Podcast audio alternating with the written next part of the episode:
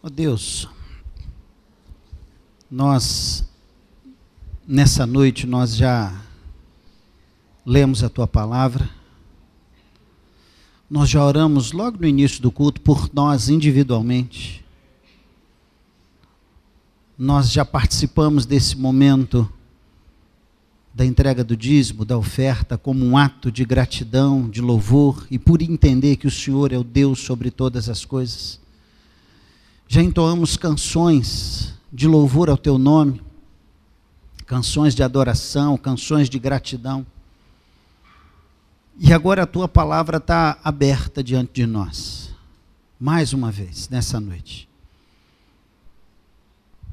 não é a palavra do pastor, não é a palavra da Igreja Presbiteriana do Brasil, é a tua palavra, inspirada, que homens escreveram, mas foi inspirada pelo Espírito Santo. E esse mesmo Espírito que inspirou esses homens a escreverem essa palavra, o meu clamor é que ele aplique essa palavra no nosso coração nessa noite. Deus, quantas vezes nós nos deparamos com oportunidades de abrir o nosso coração, de escancarar o nosso coração diante do Senhor, e muitas vezes nós não fazemos. Nós protelamos, nós deixamos para depois. Hoje não. Minha oração é que hoje seja o dia para isso. Se alguém precisa fazer isso nessa noite, que seja o dia oportuno para isso. O mesmo olhar de Jesus que viu as multidões naquele dia e viu que elas estavam exaustas, aflitas. O olhar desse Jesus hoje contempla essa mesma multidão que está aqui dentro. E Ele sabe como está o nosso coração. E este olhar, movido de compaixão, precisa impactar o nosso coração e entender que é nele que nós vamos encontrar o que nós estamos precisando.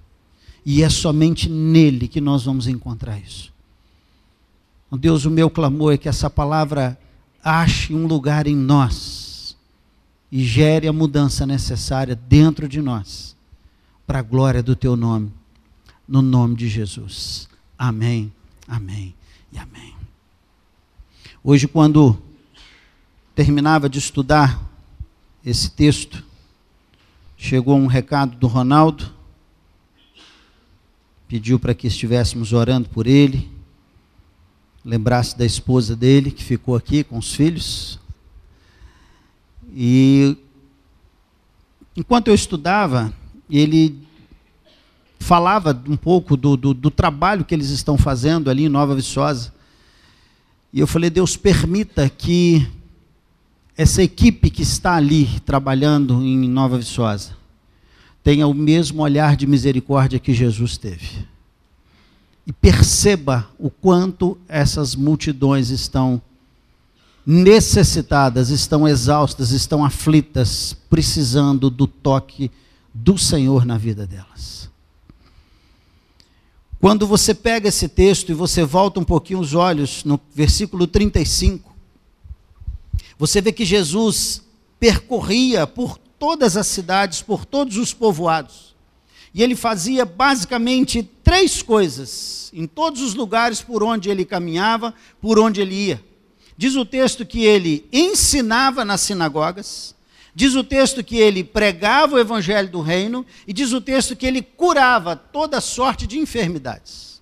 Ou seja, Jesus, quando ele passava pelas cidades, ele ensinava, ele pregava e ele curava as pessoas.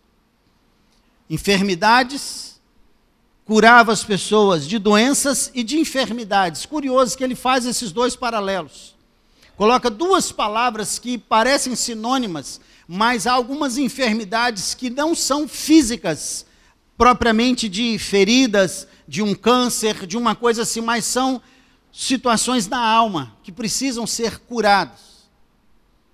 E Jesus faz isso, ele percorre a cidade, ele, ele, ele ensina, ele cura e ele prega o evangelho do reino, mas há um determinado momento que Jesus para tudo o que ele está fazendo. E ele observa essa multidão de pessoas que está caminhando atrás dele, levando doentes, levando os enfermos, levando as pessoas até ele, como que um fio de esperança que se acendeu no meio deles. Porque até então, não tinha isso e de repente alguém aparece no meio deles, fazendo exatamente muitas curas, muitos sinais, falando do evangelho do reino, ensinando sobre as boas novas do evangelho. Então eles veem em Jesus uma esperança, uma expectativa nova diante de tudo que eles estavam vivendo. E dá, dá a ideia exata de que Jesus estava um pouco mais alto e ele consegue visualizar todo mundo, e ele para ali naquele momento e ele observa todos que estão indo à sua procura, e a leitura que ele faz de toda aquela multidão é: é uma multidão aflita, é uma multidão exausta, e é uma multidão como ovelha que não tem pastor. Eles estão vindo a mim, mas eles estão desorientados. A demanda é grande. É muita gente que está à procura de Jesus. É muita gente que está buscando Jesus para resolver os seus problemas existenciais. Ele observa, quando ele olha para a multidão, ele não observa somente o exterior das pessoas, mas ele consegue sondar o coração de todas aquelas pessoas que estão indo ao seu encontro. E o que ele vê no coração delas?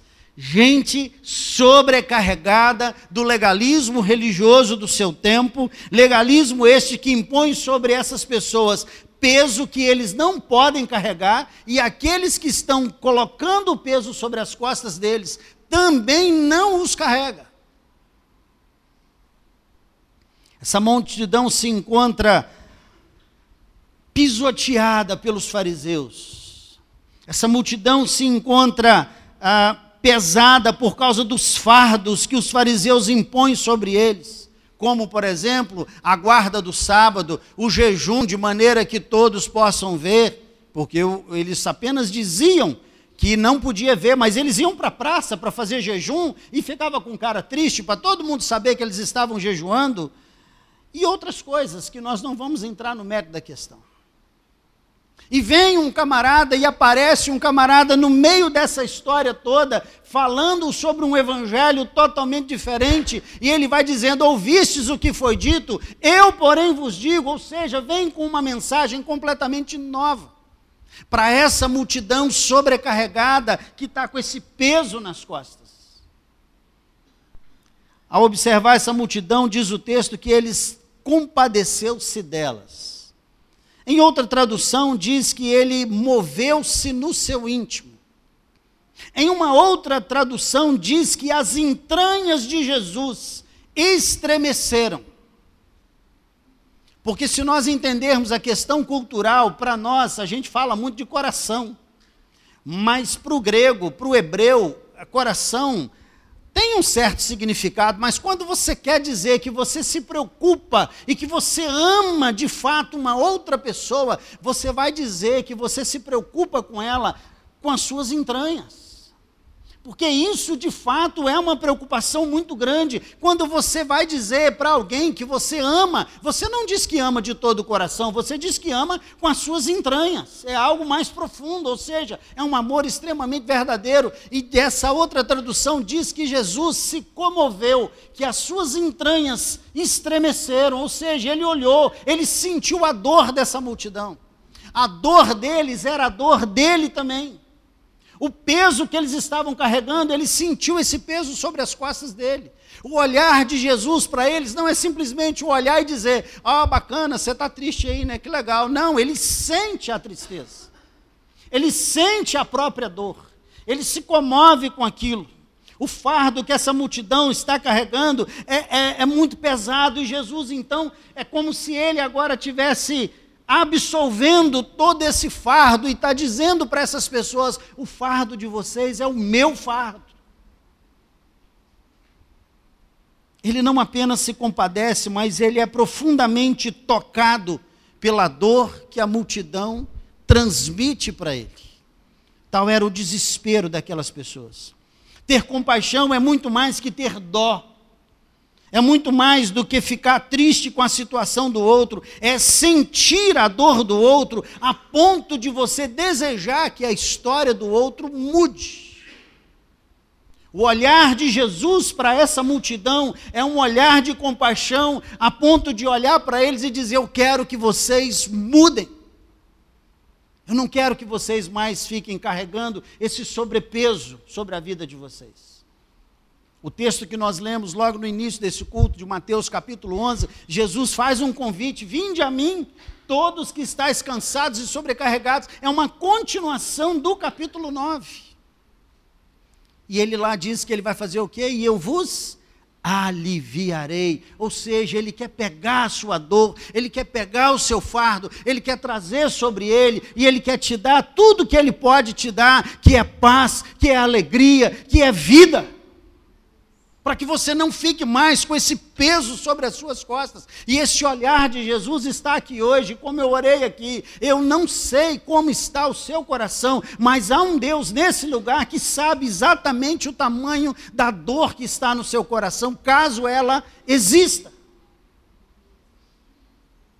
E por isso que na minha oração eu disse, meu Deus, quantas vezes nós desperdiçamos as oportunidades de rasgar o nosso coração, de abrir o nosso coração na presença de Deus e ser curado por esse Jesus que olha para nós e sente as nossas dores.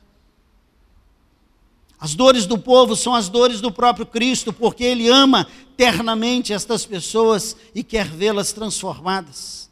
Jesus os vê como ele consegue olhar, ele penetra o coração e a mente e sabe exatamente o tamanho da dor que eles estão sentindo. Há poucos dias uma pessoa conversava comigo e ela dizia para mim que ela não podia dizer para Deus na oração dela que o coração dela estava doído. E eu falei, mas por que, que você não pode dizer isso? Porque o meu pastor disse que eu não posso falar isso para Deus, que isso é pecado. Eu falei, como pecado? Meu pastor disse que eu não posso falar esse tipo de coisa para Deus, porque Deus já tem me abençoado demais. Eu falei para ela, eu falei, filha, se eu não, se eu sirvo a um Deus que não pode entender a dor do meu coração e não me permite dizer para ele que está doendo e que está ruim, eu não quero servir a esse Deus. Porque antes de você falar, a minha Bíblia diz que ele já conhece exatamente o que está no meu coração. Ainda a palavra me não chegou à língua e tu, Senhor, já conheces toda. Ele sabe exatamente. Ele sabe, muitas vezes nós disfarçamos, muitas vezes nós, nós conseguimos fingir. Mas o olhar de Jesus para as multidões, ele consegue contemplar exatamente o tamanho da dor. Logo após esta avaliação da multidão, o evangelista Mateus faz três observações que Jesus fez. Que vendo ele as multidões, compadeceu-se delas, porque elas estavam aflitas e exaustas. O que, que é uma pessoa exausta? Pessoa exausta é uma pessoa que se encontra cansada das lidas da vida. É uma pessoa que não tem mais forças para lutar, não consegue cumprir nem o ritual religioso de vir à igreja no domingo. Porque há um tempo atrás nós tínhamos os apostólicos nominais, hoje nós temos os crentes nominais. É aquela pessoa ah, ah, que é religiosa que ela acha que ir à igreja domingo à noite vai dar uma recarregada nela e ela cumpriu a sua responsabilidade religiosa e ela está em paz com Deus. Mas tem gente que está tão cansada que nem vir aqui ela consegue mais. Ela está exausta. Ela está tão cansada que não tem mais forças para nada. Ela está tão cansada que ela não consegue perceber a presença de Jesus. Ela está tão cansada que ela já não consegue perceber que Jesus pode renovar a esperança dela. Ela está tão cansada que ela não consegue perceber que é importante estar em comunidade e, num tempo de comunidade, Deus usa a vida dos nossos irmãos para nos abençoar. Ela está tão cansada que ela já perdeu de vista Jesus. Ela está tão cansada que ela não consegue perceber absolutamente nada de bom. Qual a diferença de uma pessoa cansada para uma pessoa aflita? Porque Jesus disse assim: porque elas estavam aflitas e exaustas.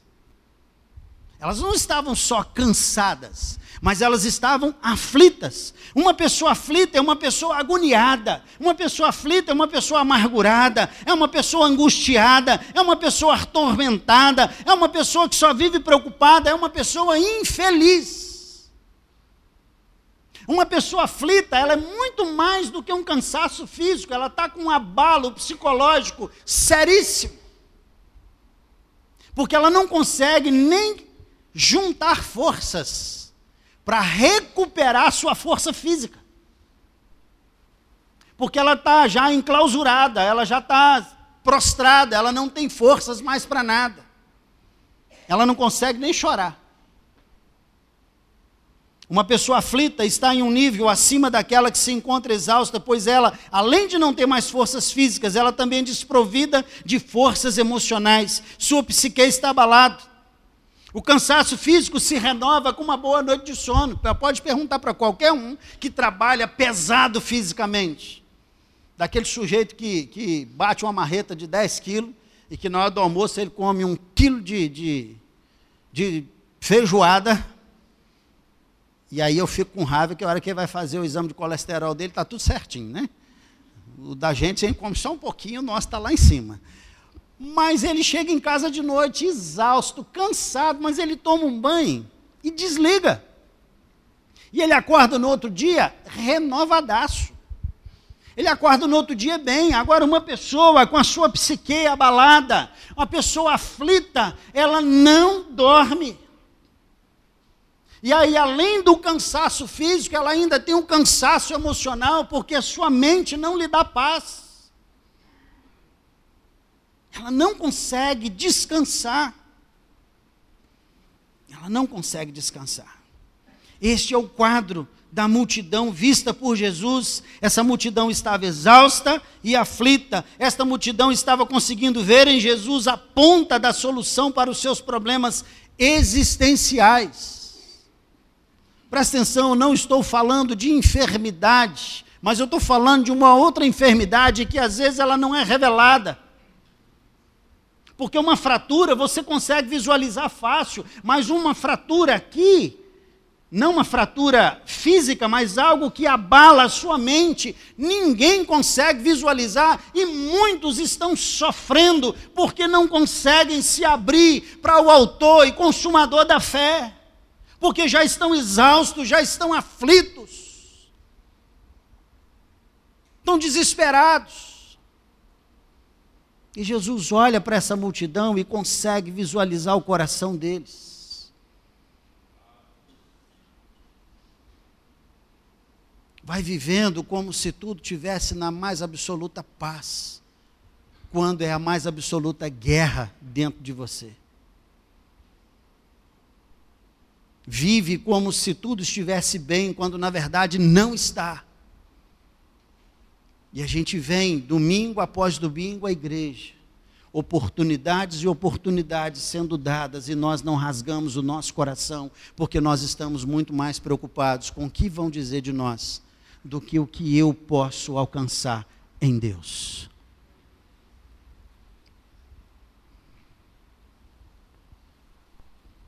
O texto diz também que Jesus olha para essa multidão e diz que ela é uma multidão como ovelha que não tem pastor.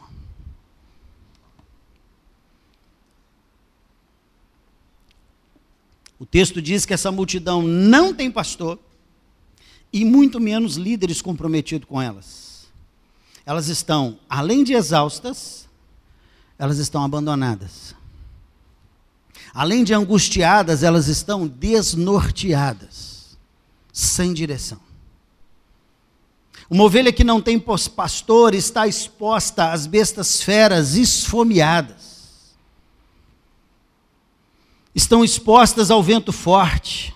Estão expostas à fome, pois não tem quem as alimente. Estão expostas à sede, pois não tem quem as leve para beber água. estão expostas às intempéries da vida, sem uma direção, estão entregues à própria sorte. Uma ovelha descuidada e desprotegida está pronta para morrer. E por que que Jesus faz a comparação da multidão com ovelha? Segundo os estudiosos, a ovelha é um dos animais mais dependentes do seu guia. Uma ovelha com a lã bem avolumada nela, por exemplo, para quando ela vai beber água, o pastor tem que estar bem pertinho dela. Porque ela não tem noção do perigo que a lã dela pode causar para ela. Então, uma ovelha, quando vai beber água, o pastor tem que ficar ali, batendo nela. E para isso que serve aquele cajado na mão dele, para isso que o cajado tem aquele, aquela circunferênciazinha em cima, porque ele leva lá no pescocinho dela e puxa. Porque ela não tem noção de que à medida que ela vai entrando na água, a lã vai encharcando e vai pesando, e depois ela fica sem saber como sair, porque pesa e ela não tem forças para sair da água. Uma ovelha que não tem pastor, ela vai beber água e ela vai ser levada pela correnteza. Porque ela não tem noção disso.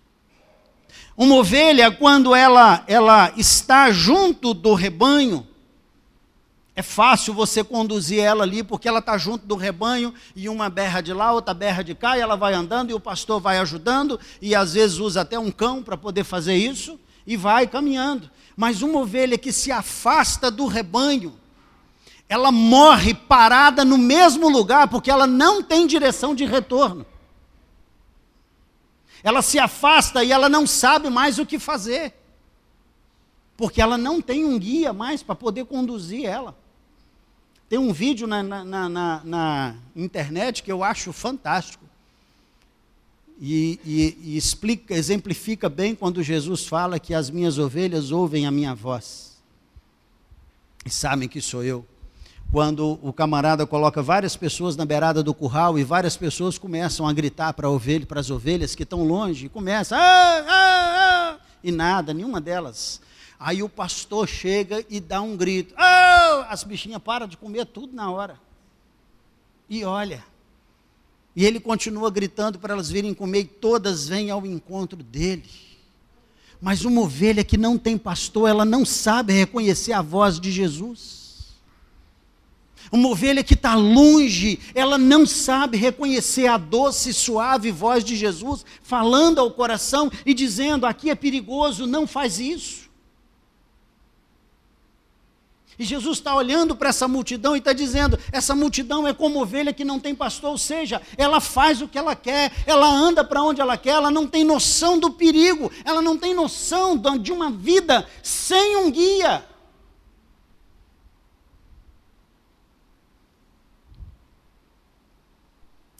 Há pelo menos três situações que eu acho que essa ovelha que não tem pastor se encaixa. Há ovelhas que escolheram não ter pastor. Há ovelhas que simplesmente disseram: não tenho pastor, eu vou fazer da minha vida o que eu quiser. Estão aqui, participando aqui, vem aqui, mas não tem nem pastor Alex, nem pastor João, e muito menos Jesus como pastor da vida delas. Porque vivem a vida dissolutamente como filho pródigo. Escolheram não ter pastor na caminhada. E Jesus está olhando para essa ovelha e está dizendo: Você é uma ovelha que não tem pastor. Há uma outra ovelha que não reconhece o pastoreio do pastor sobre a vida dela. Ela simplesmente ignora qualquer conselho, ela simplesmente ignora qualquer direcionamento, ela simplesmente ignora qualquer tipo de autoridade sobre a vida dela. Ela escolhe não ser pastoreada. Ela é, ela é, é autossuficiente. E há uma outra ovelha que ela realmente é deixada pelo pastor. Eu quero encerrar falando para você que está aqui hoje. Nós temos mais de 50 pessoas aqui dentro. E segundo a polícia militar, passou de 50 pessoas, já é caracterizado uma multidão. E esse Jesus que olhou para essa multidão, esse olhar desse Jesus está aqui nessa noite. E como eu disse logo no início da minha na minha oração, eu não sei se você está animado ou se você está desanimado. Eu não sei se você está exausto ou se você está bem. E eu não sei se você está aflito ou se você está esperançoso. Mas eu sei que tem um Deus aqui que conhece exatamente como está o seu coração.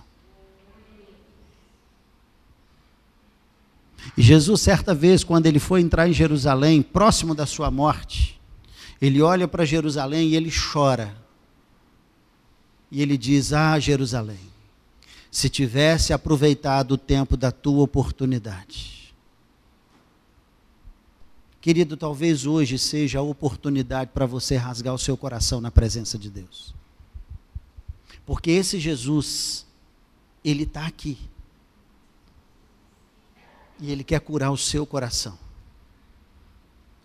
Porque ele sabe que o seu coração está aflito, está exausto, está cansado.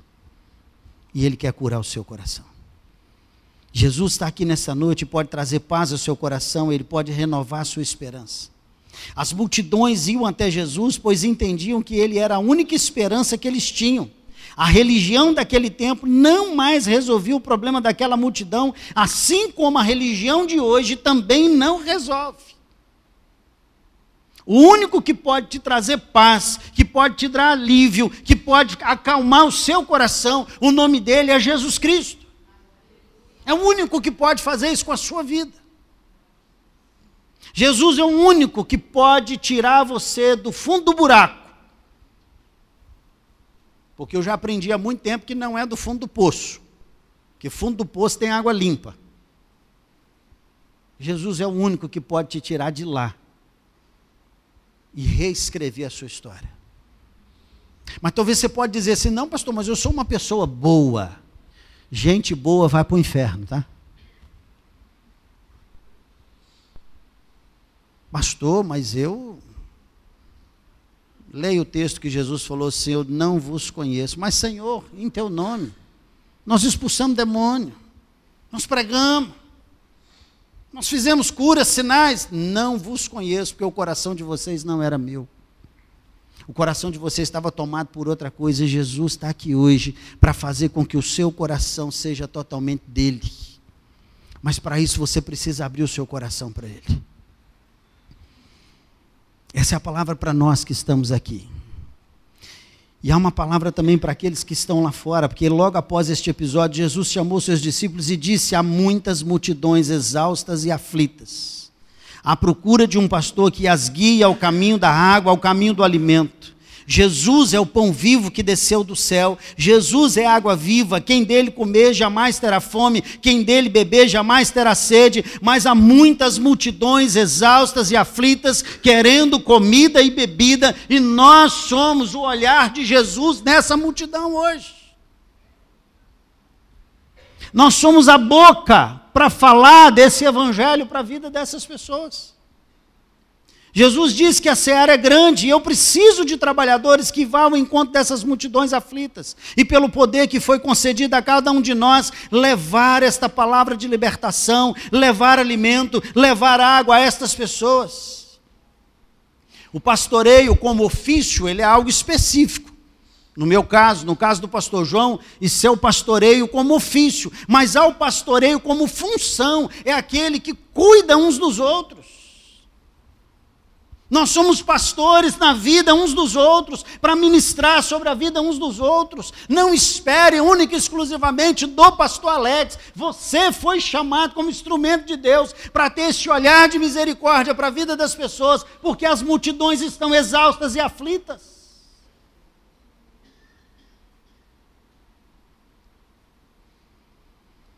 Você foi alcançado pela graça de Deus. A palavra de Deus diz que pela graça sois salvos. A palavra de Deus diz que o viver que trago agora não é meu próprio, mas vivo a vida de Cristo. A palavra de Deus diz assim: Nós, porém, temos a mente de Cristo, já dizia Paulo à igreja de Corinto, então pensem como ele pensou. A palavra de Deus diz assim: Sede meus imitadores, como eu sou de Cristo, disse o apóstolo Paulo. Ele mesmo também disse: Esquecendo-me das coisas que para trás ficam e avançando para as que diante de mim estão, prossigo para o alvo. Tudo isso é para mostrar que já não sou eu mais quem vive, mas Cristo quem vive em mim. Olhe as multidões, elas estão aflitas e exaustas. Olhe com o olhar de Jesus, porque as multidões estão como ovelhas que não têm pastor, e às vezes aqui dentro nós temos pessoas aflitas e exaustas, precisando desse olhar de misericórdia.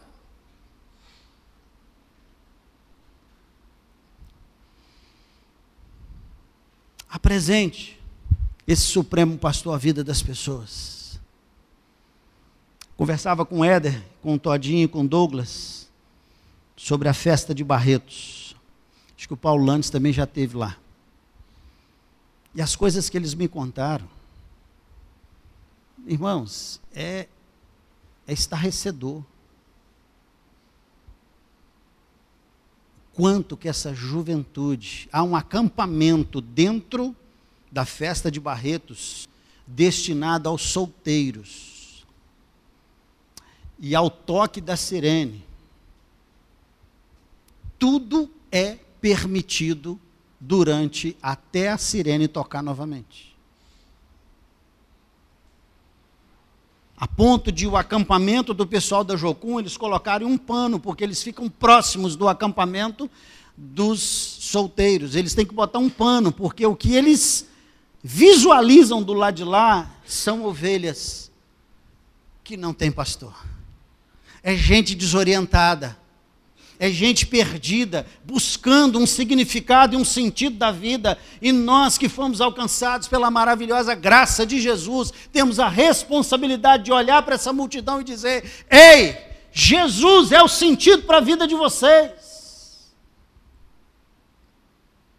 A pergunta que eu faço para você nessa noite é: você que está aqui hoje, você se encontra aflito e exausto? Há alguém aqui que se encontra assim? Queria pedir o pessoal que tocasse alguma coisa. Eu queria te dizer, querido, que o olhar de Jesus não mudou. E Ele quer trazer alívio à sua alma. Esse é um apelo que eu faço para você, um convite, porque não é um apelo apelativo. O olhar de Jesus está sobre essa igreja nessa noite. E Ele sabe como está o seu coração. E se o seu coração precisa de cura, se o seu coração está cansado, está aflito, hoje é o dia para você fazer isso. E o segundo convite que eu quero fazer para você nessa noite é: você que não está nem aflito e nem exausto, mas hoje deseja renovar o seu comprometimento com o anúncio do Evangelho, do Reino as multidões estão lá fora à nossa espera. É tempo de a gente levantar e ir até o encontro dessas multidões, porque elas estão perdidas. Por que, que eu disse comprometimento e não compromisso? Porque há uma diferença em estar comprometido e ter compromisso. Ter compromisso é, eu tenho compromisso de todos os domingos, seis horas da tarde, eu estar na igreja. Esse é meu compromisso. Mas estar comprometido é eu estou à disposição do Rei dos Reis. Eu estou à disposição dos Reis dos Reis. Então, meu primeiro convite é para você. E eu queria convidar a igreja que fechasse os olhos. Se você se encontra numa situação com o coração aflito, exausto, sobrecarregado, desanimado, queria pedir que você ficasse de pé onde você está, que nós vamos orar pela sua vida nessa noite. Se você se encontra numa situação assim, como eu disse, é a oportunidade hoje que Jesus está nos dando. Não deixe passar para depois, filho. É hoje. É hoje. Se o seu coração está aflito, está sobrecarregado e exausto, gente quer orar pela sua vida nessa noite, no nome de Jesus. Em Jesus, você vai encontrar esse sossego para o seu coração. Em Jesus, você vai encontrar quietude para o seu coração. Eu queria te chamar aqui à frente. Se você não ficasse constrangido, eu queria te chamar aqui para a gente orar por você. Você que ficou de pé, vem aqui que nós vamos orar pela sua vida. Por amor a ti, meu rei. Meus sonhos ti. e meus direitos Queria que vocês ficassem à minha direita aqui. vou trocar pela vida do Senhor. meu segundo convite é para você que quer renovar o seu comprometimento com Deus. De dizer, Deus, as multidões estão lá fora, aflitas, exaustas, e eu quero ser instrumento nas tuas mãos. Se você quer essa oração, fique em pé no seu lugar, nós vamos orar. Nós vamos clamar nessa hora no nome de Jesus. Se você quer renovar esse compromisso e estar totalmente comprometido com o reino de Deus, a gente quer orar pela sua vida. E você que ficou de pé para esse segundo convite, eu quero te convidar a vir aqui à frente, para você ficar aqui à minha esquerda. E se mais alguém deseja fazer isso, vem aqui para a gente estar orando junto nessa hora. Você pode ficar de frente para mim. Vocês podem ficar de costas para a igreja. Você pode ficar de frente para mim. Queria chamar os presbíteros aqui à frente para orar pela vida dessas pessoas que estão aqui, clamar pela vida deles. Eu queria chamar minha irmã Sandra que viesse também aqui à frente. Eu queria que ela orasse pela vida dessas pessoas. Querido, eu vou repetir mais uma vez apenas. Se você está com seu coração exausto, cansado, sobrecarregado, venha, se coloque aqui à frente, a gente estar orando junto. E se você quer renovar o seu compromisso, o seu comprometimento, venha aqui à frente também que nós vamos clamar nessa hora. E tudo que há em mim, entrego meu viver por amor a ti, Queria convidar a igreja que ficasse de pé. meus sonhos. Se puder, erga sua mão para cá, querido, e ore pela vida dessas pessoas que estão aqui. Deus amado, Deus querido, diante do Senhor, ó Pai, nós colocamos todos os nossos fardos, tudo aquilo que aflige o nosso coração, tudo aquilo que pesa a nossa alma, tudo aquilo, ó Pai, que angustia, Pai, o nosso viver. Ó Deus amado, os nossos olhos às vezes nos enganam, Pai. O nosso pensamento, o nosso coração às vezes nos atraem, ó Pai, para coisas que são pesadas demais para nós. Então nós queremos, ó Pai, aqui agora te pedir perdão, Pai, por desviarmos às vezes os nossos olhares para desejar, por desejarmos algumas coisas, ó Deus, que não nos pertencem coisas que são demasiadas demais para nós e que não nos levam a lugar algum. Alivia, Senhor Jesus, o fardo. Conscientiza, Pai. Traz convicção de pecado, espírito de arrependimento, porque essas coisas foram buscadas com os nossos próprios pés, foram buscadas com as nossas próprias mãos quando nós inclinamos o nosso coração, Senhor, para essas coisas do mundo, Pai. Deus amado, perdoa, Pai.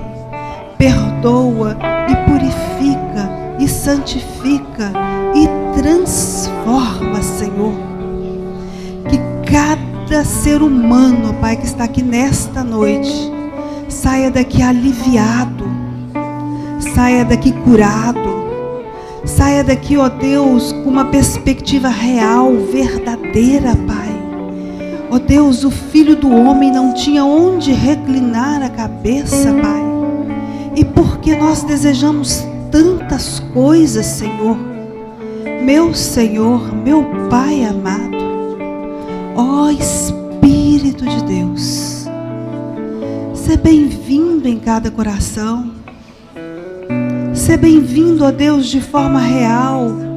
Como foi dito, compromisso, comprometimento, envolvimento, realidade, Pai. Não nos deixe mais, ó Deus, pensar neste mundo como alguma coisa boa, Pai. A nossa vida não é aqui, Pai. Nós estamos aqui de passagem, Deus. Estamos caminhando, ó Deus, para uma vida celestial, onde nada do que tem aqui vai ter lá, Senhor. É completamente diferente, Pai. Nós não sabemos o que é, mas nós sabemos o que vem do Senhor é extremamente bom e vai durar uma eternidade. Não compensa, não compensa trocar, não compensa titubear, não compensa duvidar, Pai. Enquanto estamos aqui, ó Deus, misericórdia, traz humildade para o nosso coração, mansidão, que a gente possa acalmar a nossa alma em Ti, Pai. Porque o que precisa ser curado nessa noite é a alma, Pai é a alma. Usa de misericórdia para conosco, Pai. Porque o Senhor olhou e teve compaixão. A mesma compaixão que o Senhor teve quando olhou aquelas multidões. É a mesma que o Senhor está tendo aqui agora. O Senhor não mudou, nós é que mudamos, Pai. Ó oh Deus, permita que cada ouvido aqui nesta noite, cada olhar possa olhar para esta realidade da palavra de Deus que o Senhor teve compaixão daqueles que estavam desgarrados, cansados, sobrecarregados, exaustos, temerosos, aflitos, temendo, inseguros. Mas só, Pai, a gente olha para o alto, porque é de lá que vem o socorro da gente. Oh, meu Deus, traz maturidade sobre o povo de Deus neste lugar. Traz maturidade espiritual, Pai por misericórdia, lança fora o medo, Pai. Porque a vida contigo, ó Deus, é extremamente maravilhosa, é honrosa, é saudável, é inteligente, é poderosa, é paz, é saúde, é alegria, Pai. Muito obrigada, Pai. Muito obrigada, porque a tua proposta de vida é muito melhor e é real. Em nome de Jesus nós choramos. Amém, Senhor. Poder sentar. Nós vamos só passar uns avisos para a igreja rapidinho.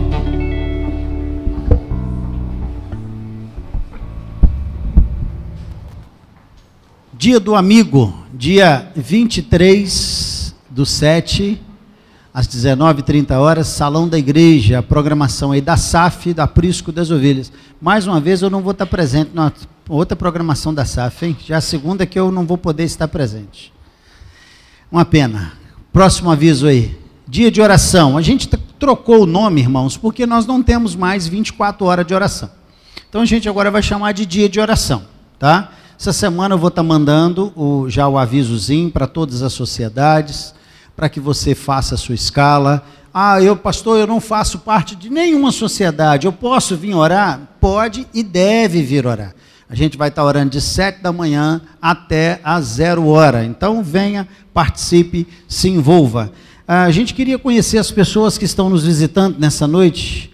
Para isso eu queria pedir que você ficasse de pé, para que a gente te identificasse. Tem alguém nos visitando nessa noite? Vocês já não são visita, mas temos uma visita lá atrás. Eu gosto assim, que já chega, já se sente em casa. Oi, ah, aqui está com vergonha de ficar de pé? É porque são pequenininhos. Temos dois aqui, três, né, Pedrinho? Joia. Eu queria fazer um pedido aos presbíteros. Eu prometo que eu não vou demorar cinco minutinhos apenas após o culto, vocês permanecessem aqui na frente mesmo. Rapidamente, eu preciso ter uma conversa com vocês. Cinco minutos, eu já libero vocês. Não vai atrapalhar a pizza de ninguém. Tá bom? Vamos orar? Vamos orar? Vamos ficar de pé?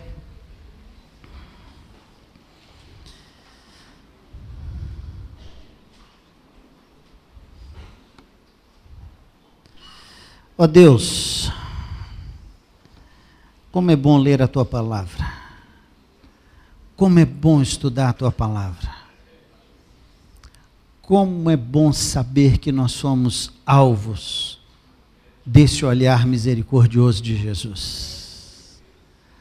Mas isso não é só para ficar para nós, como algo gostoso e guardar. Há tanta gente que precisa desse olhar. Há tanta gente ferida.